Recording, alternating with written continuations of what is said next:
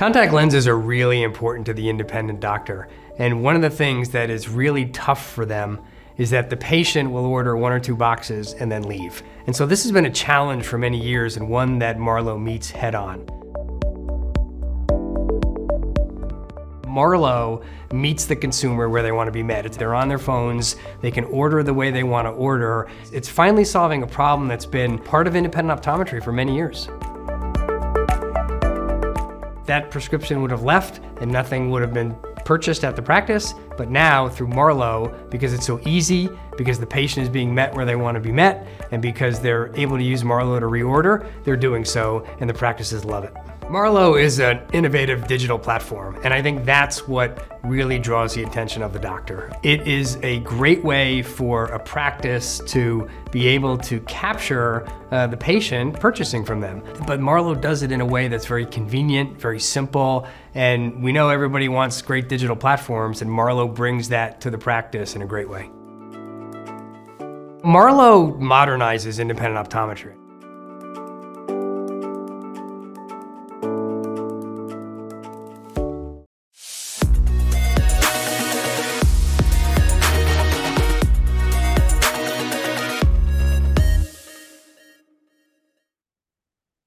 Hi, welcome to another episode of I Own a Business, where we focus on helping practice owners grow the practice of their dreams. I'm your host, Dr. Steve Vargo. I have with me Bob Miglani, and Bob is founder and CEO of a company called Hoot that you're going to learn more about, which is a marketing automation platform for dry eyes and myopia management. And he founded that with his wife, Dr.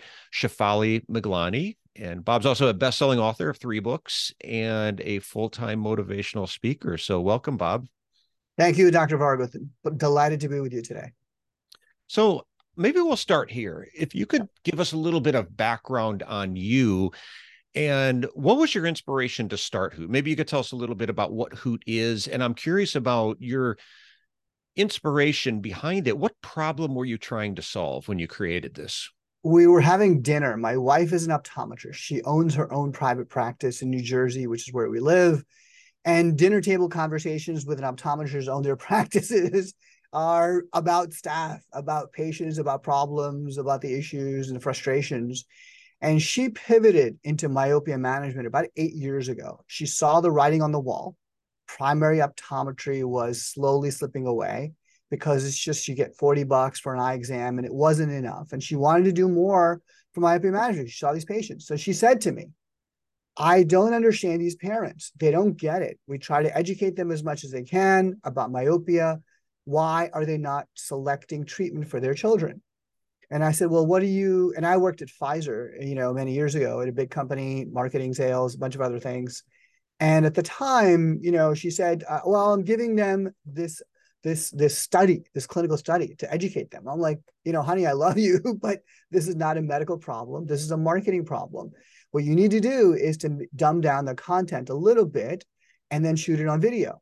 And so that led to her, she and I working together to really figure out the process, the education, and how we can educate parents better, not in the exam room, but at home. And that kind of led us to create Hoot. And so as a result, she utilized the tools we developed with Hoot to really grow her practice over the years. She's a big part of kind of coming up with some of these ideas and solutions in terms of video content that goes out automatically to parents before they come back for the myopia consult, or patient sits in your chair for dry eyes and you're like, meibomian gland dysfunction. They're like, meibo what? You know, and then so the idea is that the videos and the education goes out automatically to the phones of these patients, then they come back and sign up. But it originally started, Dr. Vargo, as you know, the story really begins with a frustration in an optometrist's practice. Hoot was born as a problem that optometrist, my wife, happened to be my wife, identified. And so as a marketer and somebody who understands sales, worked for a large corporation, wrote books, a bunch of other things, developed these marketing tools to help her and implement that in a practice in a very simple way. So it was really born out of frustration trying to solve that problem with patient education. And that's kind of where we are today. Now, hundreds of practices use it across the country, but that's how it started. Do you think that's one of the biggest barriers as we look at what holds more patients back? And that we were just talking before we hit record. I just mentioned I was a speaker at an event focused on myopia management, but my discussion had more to do with patient and parent communication. And one of the things I talk about is simplifying the education. And I point out in my presentation that one of the, and this was actually from a study, one of the top sources of miscommunication between doctor and patient is the head nod, right? I'm here talking and going in depth on the, a lot of medical terminology. And I assume the patient understands and is on board because they're nodding their head up and down, when in reality, all they're doing is, it's just a polite gesture to let you know, I'm listening. Do you think that's why we lose a lot of these patients in terms of compliance, where there's just a barrier of doctors have the knowledge, what is it? The curse of knowledge, right? Yes, we understand some things so well, it's hard for us to communicate it in a way that's understandable to other people. Yeah, I think you've said it really well, Dr. Vargo. I think there's a couple of things. One is time. Doctors don't have time today. They're just so crushed. In the comprehensive exam, they're trying to do so many things. And it's what I call cramming the comp, and you're losing the patient. There's so much you said. There is true. Doctors know so much. And especially when, let's say, for example, myopia management or dry eye disease in the comprehensive exam, you're just going into it. Oh, retinal detachments. Oh, the world is getting myopic and all of this. And the parent and the patient is sitting there like, I got bills to pay. I have to go back to work. I have to pick up my child to soccer practice. I've got all this going on. So while they may be shaking their head, that the patient is not able to receive. They're not listening.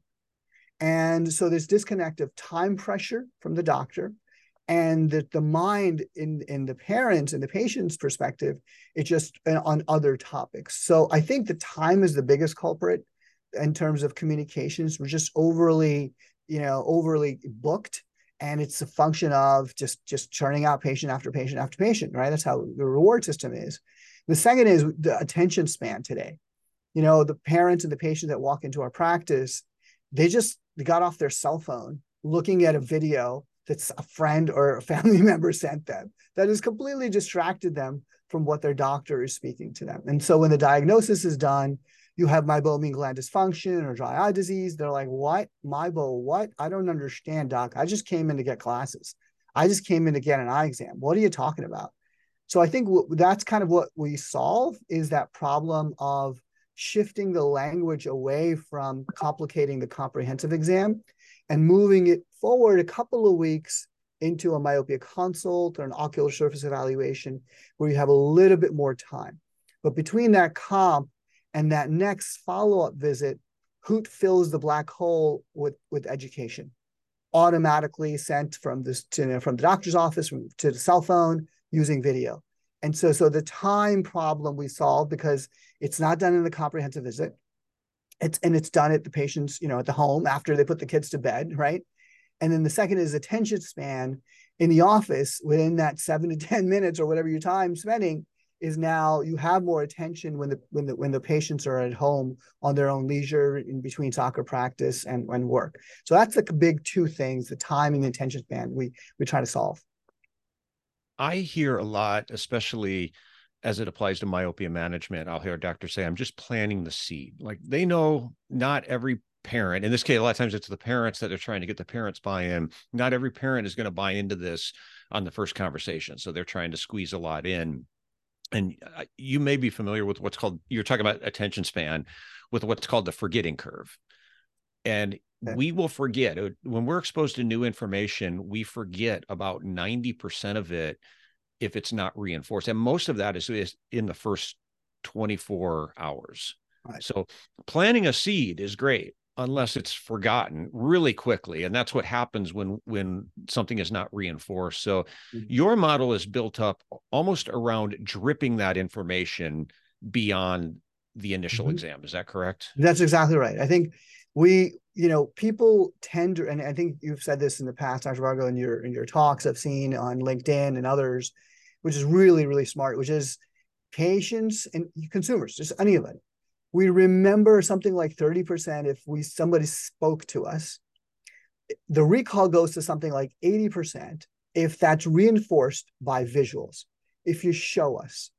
And then it goes another 10, 20% or something like that to if you speak, show, and make us feel something, right? Touch, senses and so on.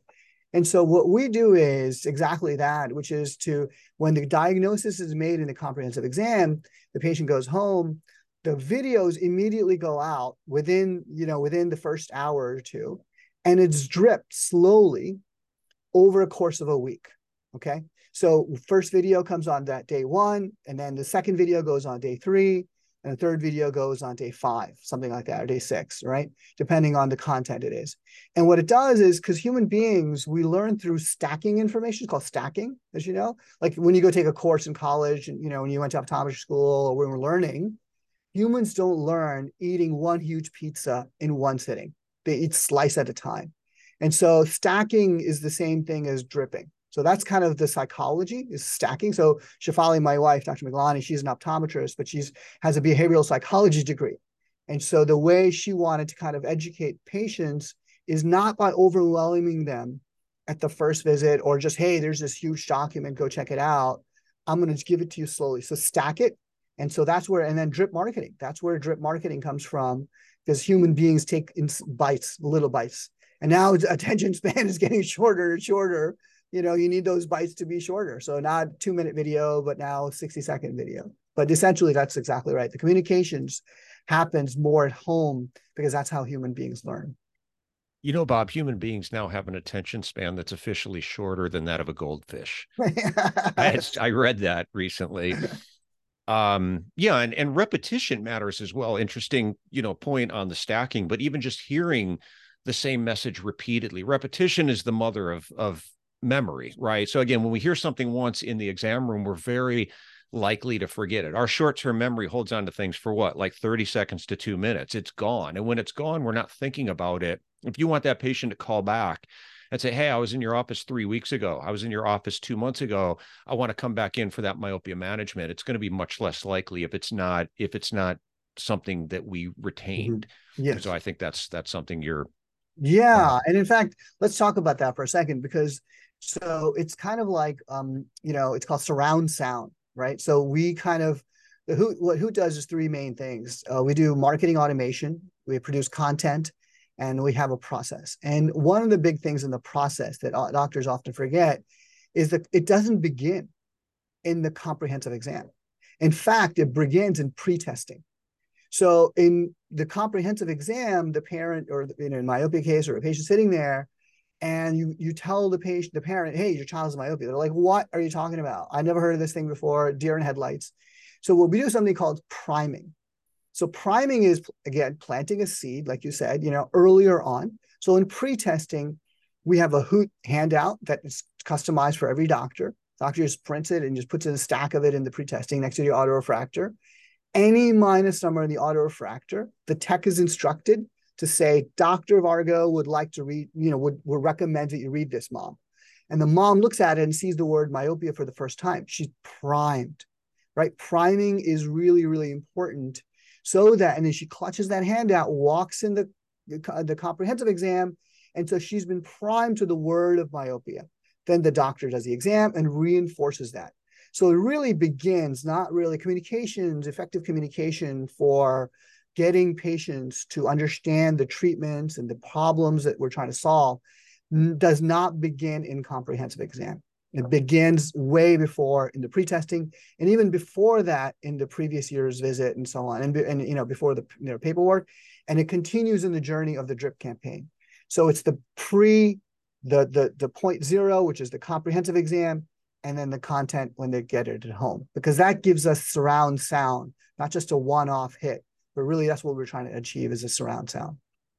The other thing I think you create is curiosity. So when you are offering them something to look at in the pretest room, you mentioned priming, which is a great point, but sometimes when people see something, even if they don't fully understand it, it creates a level of curiosity, which drives us to want more information. And I think from a communication standpoint, we could be in a position of kind of forcing people to listen to us, which is often where we find ourselves when we're trying to force feed medical information at people that they don't understand, or maybe they're not ready to hear, they're not ready to commit to.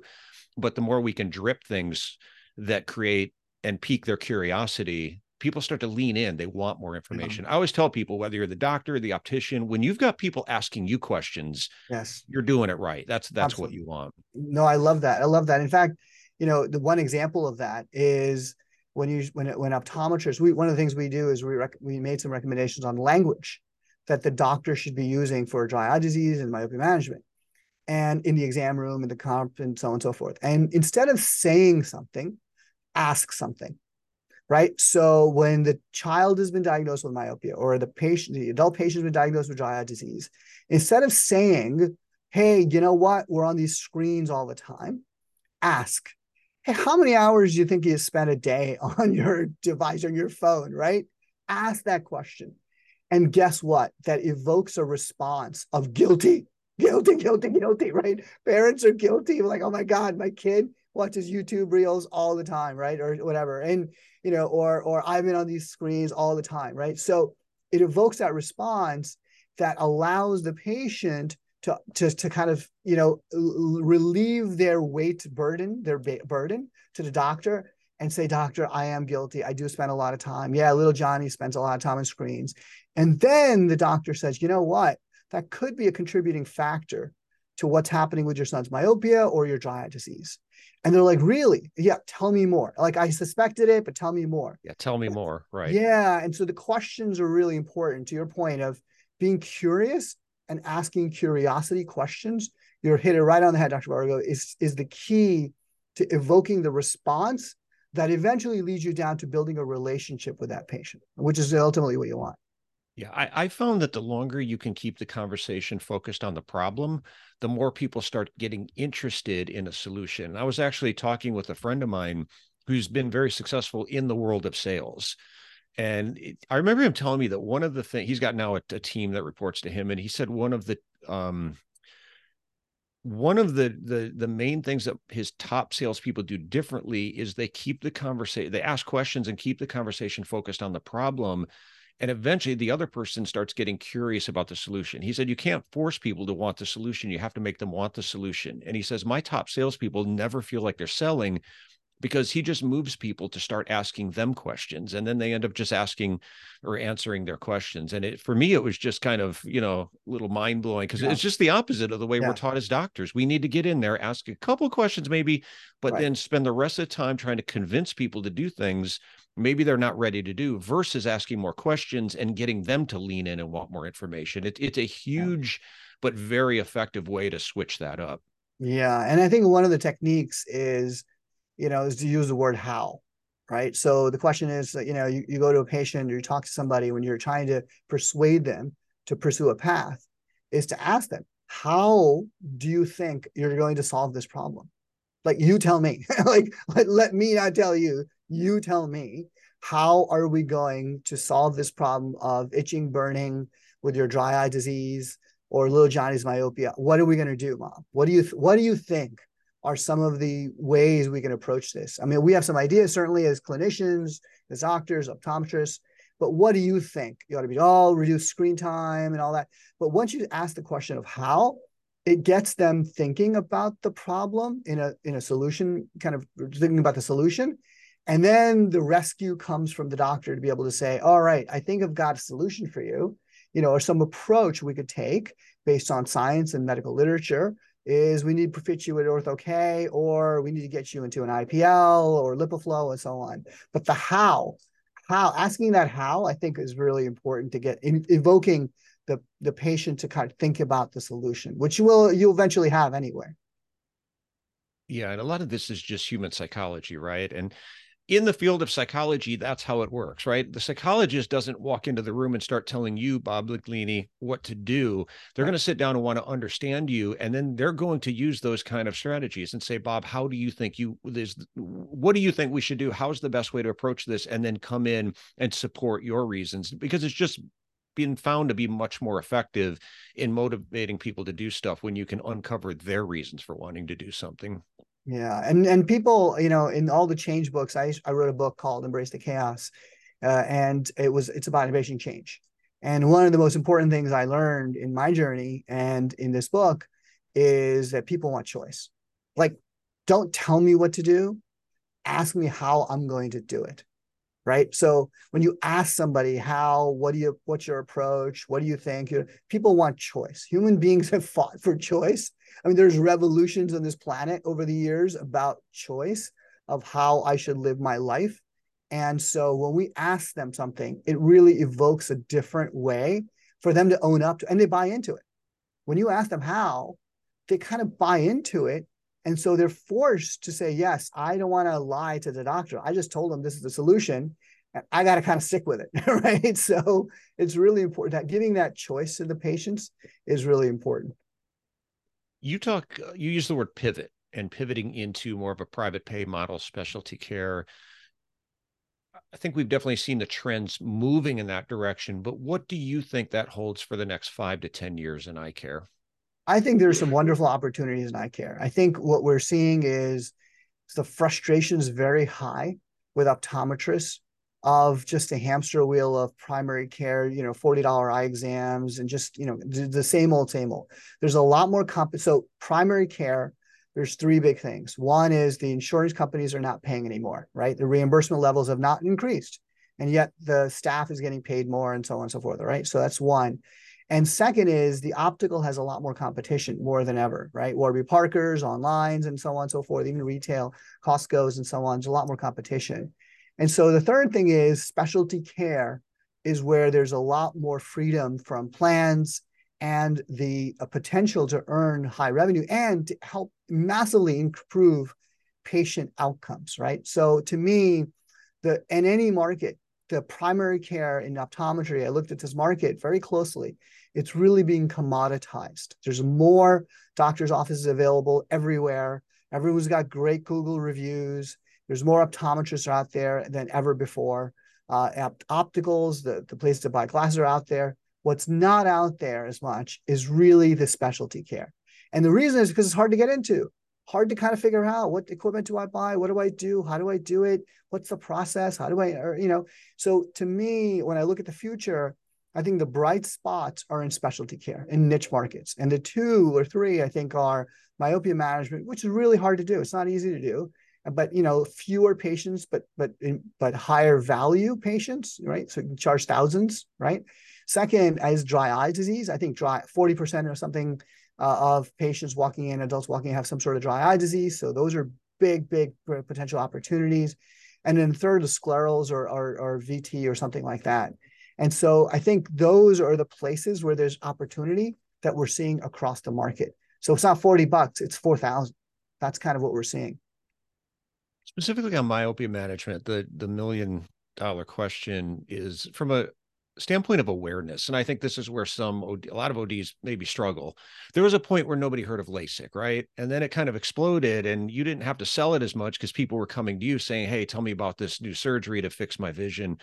I don't think we're there yet with myopia management. I think a lot of entities, a lot of doctors wish we were, but at least in the United States, I could pull 10 people off the streets, right? And ask them about myopia management. There's a good chance I'm hitting 0 for 10 that have heard of it.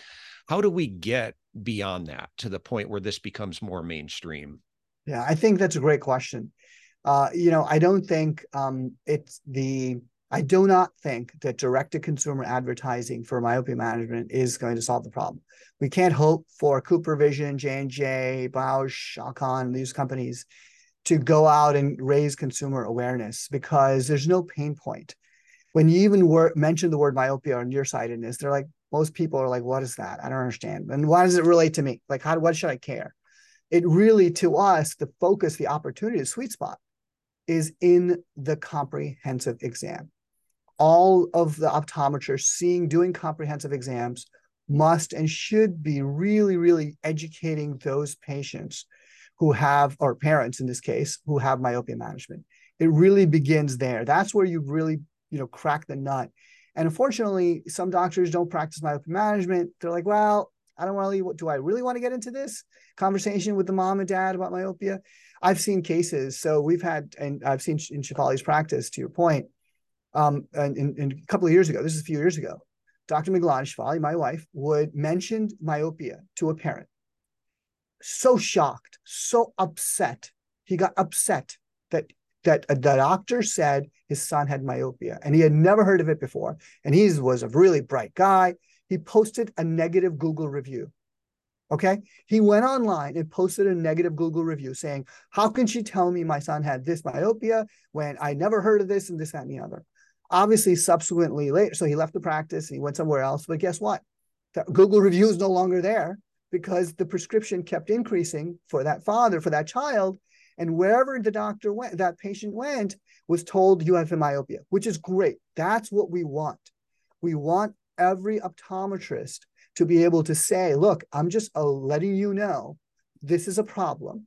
We don't do this in our practice, but you know what? I know Dr. Vargo does it, so let me refer you to Dr. Vargo. He's going to get you into myopia management program. It's going to be great, and we'll have your little Johnny back, and we'll take care of him.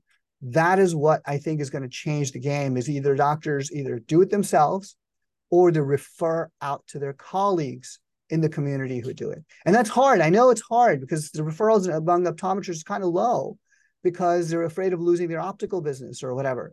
But the truth is you're really, you're going to get a better patient, a more high, first of all, improve their quality of life. But second, you're going to earn their trust. And that is really key is to growth is earning trust of those patients. I think there's a level of social proof here as well. If you're hearing it from multiple doctors, even if one's a referral and sends you to somebody else, because if you've been going to the eye doctor your whole life, and even if you've heard of myopia, but you've just gotten new glasses, they wrote a new prescription, and then you go to this doctor who talks about these special lenses that you wear and everything they do, and it's the first time you're hearing it, you might be thinking it's, is this legit? Is this doctor a quack? What are we dealing with here? Because I've never heard of this before. There's a high level of suspicion, right? But when you're hearing it from 2-3 doctors, and now you've heard a couple other maybe patients who've had it done, or their children had it done, then you start to look at it differently. So I think through some of that, maybe as we move forward, just hearing about it from multiple sources will start to increase people's trust in it. Yeah, absolutely. What would you say holds doctors back? More doctors from doing. We're talking about the patient's reluctance, but why aren't more doctors doing this? It's a lot of work. You have to educate these patients. You have to figure out pricing. You have to figure out fees. You have to create materials. You have to create a process for it. You have to understand the technology. Do I do Ortho K and what lens do I fit? How do I design a lens? If I just do, the soft lenses, my side or natural view, how do I do that? So it's a really complicated process and a system. And so most doctors just because they're so busy, they don't have time. We talk to doctors all day long, and I ask them, do you have an agreement? What do you mean? Well, do you have like a contract for the myopia management program for it? Okay, whatever. They're like, no, I need help on that. And so we, what Hoot does is design all that for you. That's kind of the problem we solve. But getting into myopia management or specialty care or even dry eye disease, it's like, where do I begin? There's a heaviness thing to it because Monday morning they come in, they're seeing patients and comps, right? And so when do you really get a chance to sit back and say, all right, what's my plan? What are my resources I'm going to do? What's my process? And what are the tools that I'm going to use to actually make that happen? And so the learning curve is pretty dramatic. You take courses, people go to CEs on myopia management or dry eye disease, but at the end, it's very hard to implement. And that is the problem. So my wife had the same problem. She went to Vision by Design some years ago when she first started going to learning about myopia management. And she'd come back with this thick, binders of materials, but they just sat there for months and months and months. Until she's like, okay, let me just spend a weekend and really learn it, and because I'm going to commit. And so that's why people don't get into myopia management or dry eye disease specialties, is because it's just really hard to do. And the solution, we think the approach is, there's no easy solution, but the approach is get an accountability partner. A lot of doctors say, Bob, we're hiring you to keep us on the path, to keep us accountable, like you hire a trainer. I play, Dr. Vargo, I play tennis every Tuesday morning at 8 a.m. And I got a hitting instructor, he hits with me. And he texts me the day before, because if it was just up to me, I wouldn't show up, right? He texts me the night before. He's like, are you coming for tennis, Bob, 8 o'clock? I'm like, yes, Lincoln, I'll be there. We get a coach for, whether our life, communications coach like yourself, Dr. Vargo, or a trainer. We do that to keep us accountable. But that's one of the big things to do, you know, moving forward. I recommend highly, a tip is get somebody you're going to be accountable to, who will guide you, help you, make you show up, and keep you on track to help you grow your business. That's one of the big things we recommend for pivoting into myopia management or dry eyes. That's a great point. I never thought of it that way, but just not even just the doctor, but the staff. And I hear that all the time, is that we tried doing something different, but you know, a couple of weeks went by, and getting the staff on board as well. Change is hard. And it's, especially when it's not just you, but it's other people involved. And then, you know, we tried it for a few weeks and things went back to the way they were. So I think that's a great point. Bob, where can people find out more about Hoot? Gethoot.com is the best place to learn about Hoot. Hoot has two platforms, HootMyopiaCare.com and HootDryEyes.com. But to really adopt it and deploy it for your practice, Gethoot.com is the best place to go to. Perfect. Well, thanks so much for your time. I think you have a really interesting model. I told you this before. I love the drip. You know, it solves some of the problems that I see in the office that we're not able to do. The time issue, the ability to stay in contact with people and continue to drip out that message. So I think you've got a really good model. So thanks for sharing with us today. Thank you for having me, Dr. Vargo. Pleasure. And please keep up the great work that you're doing with the communication strategies for optometrists in the community. Thank you so much for your work. Thank you. I appreciate that. And thanks to Bob, and thanks for everyone for listening. If you'd like more information about IDOC and how we work with ODs to help them grow their practice, you can find out more at IDOC.net. So thanks to Bob, and thanks everyone for listening. Thank you.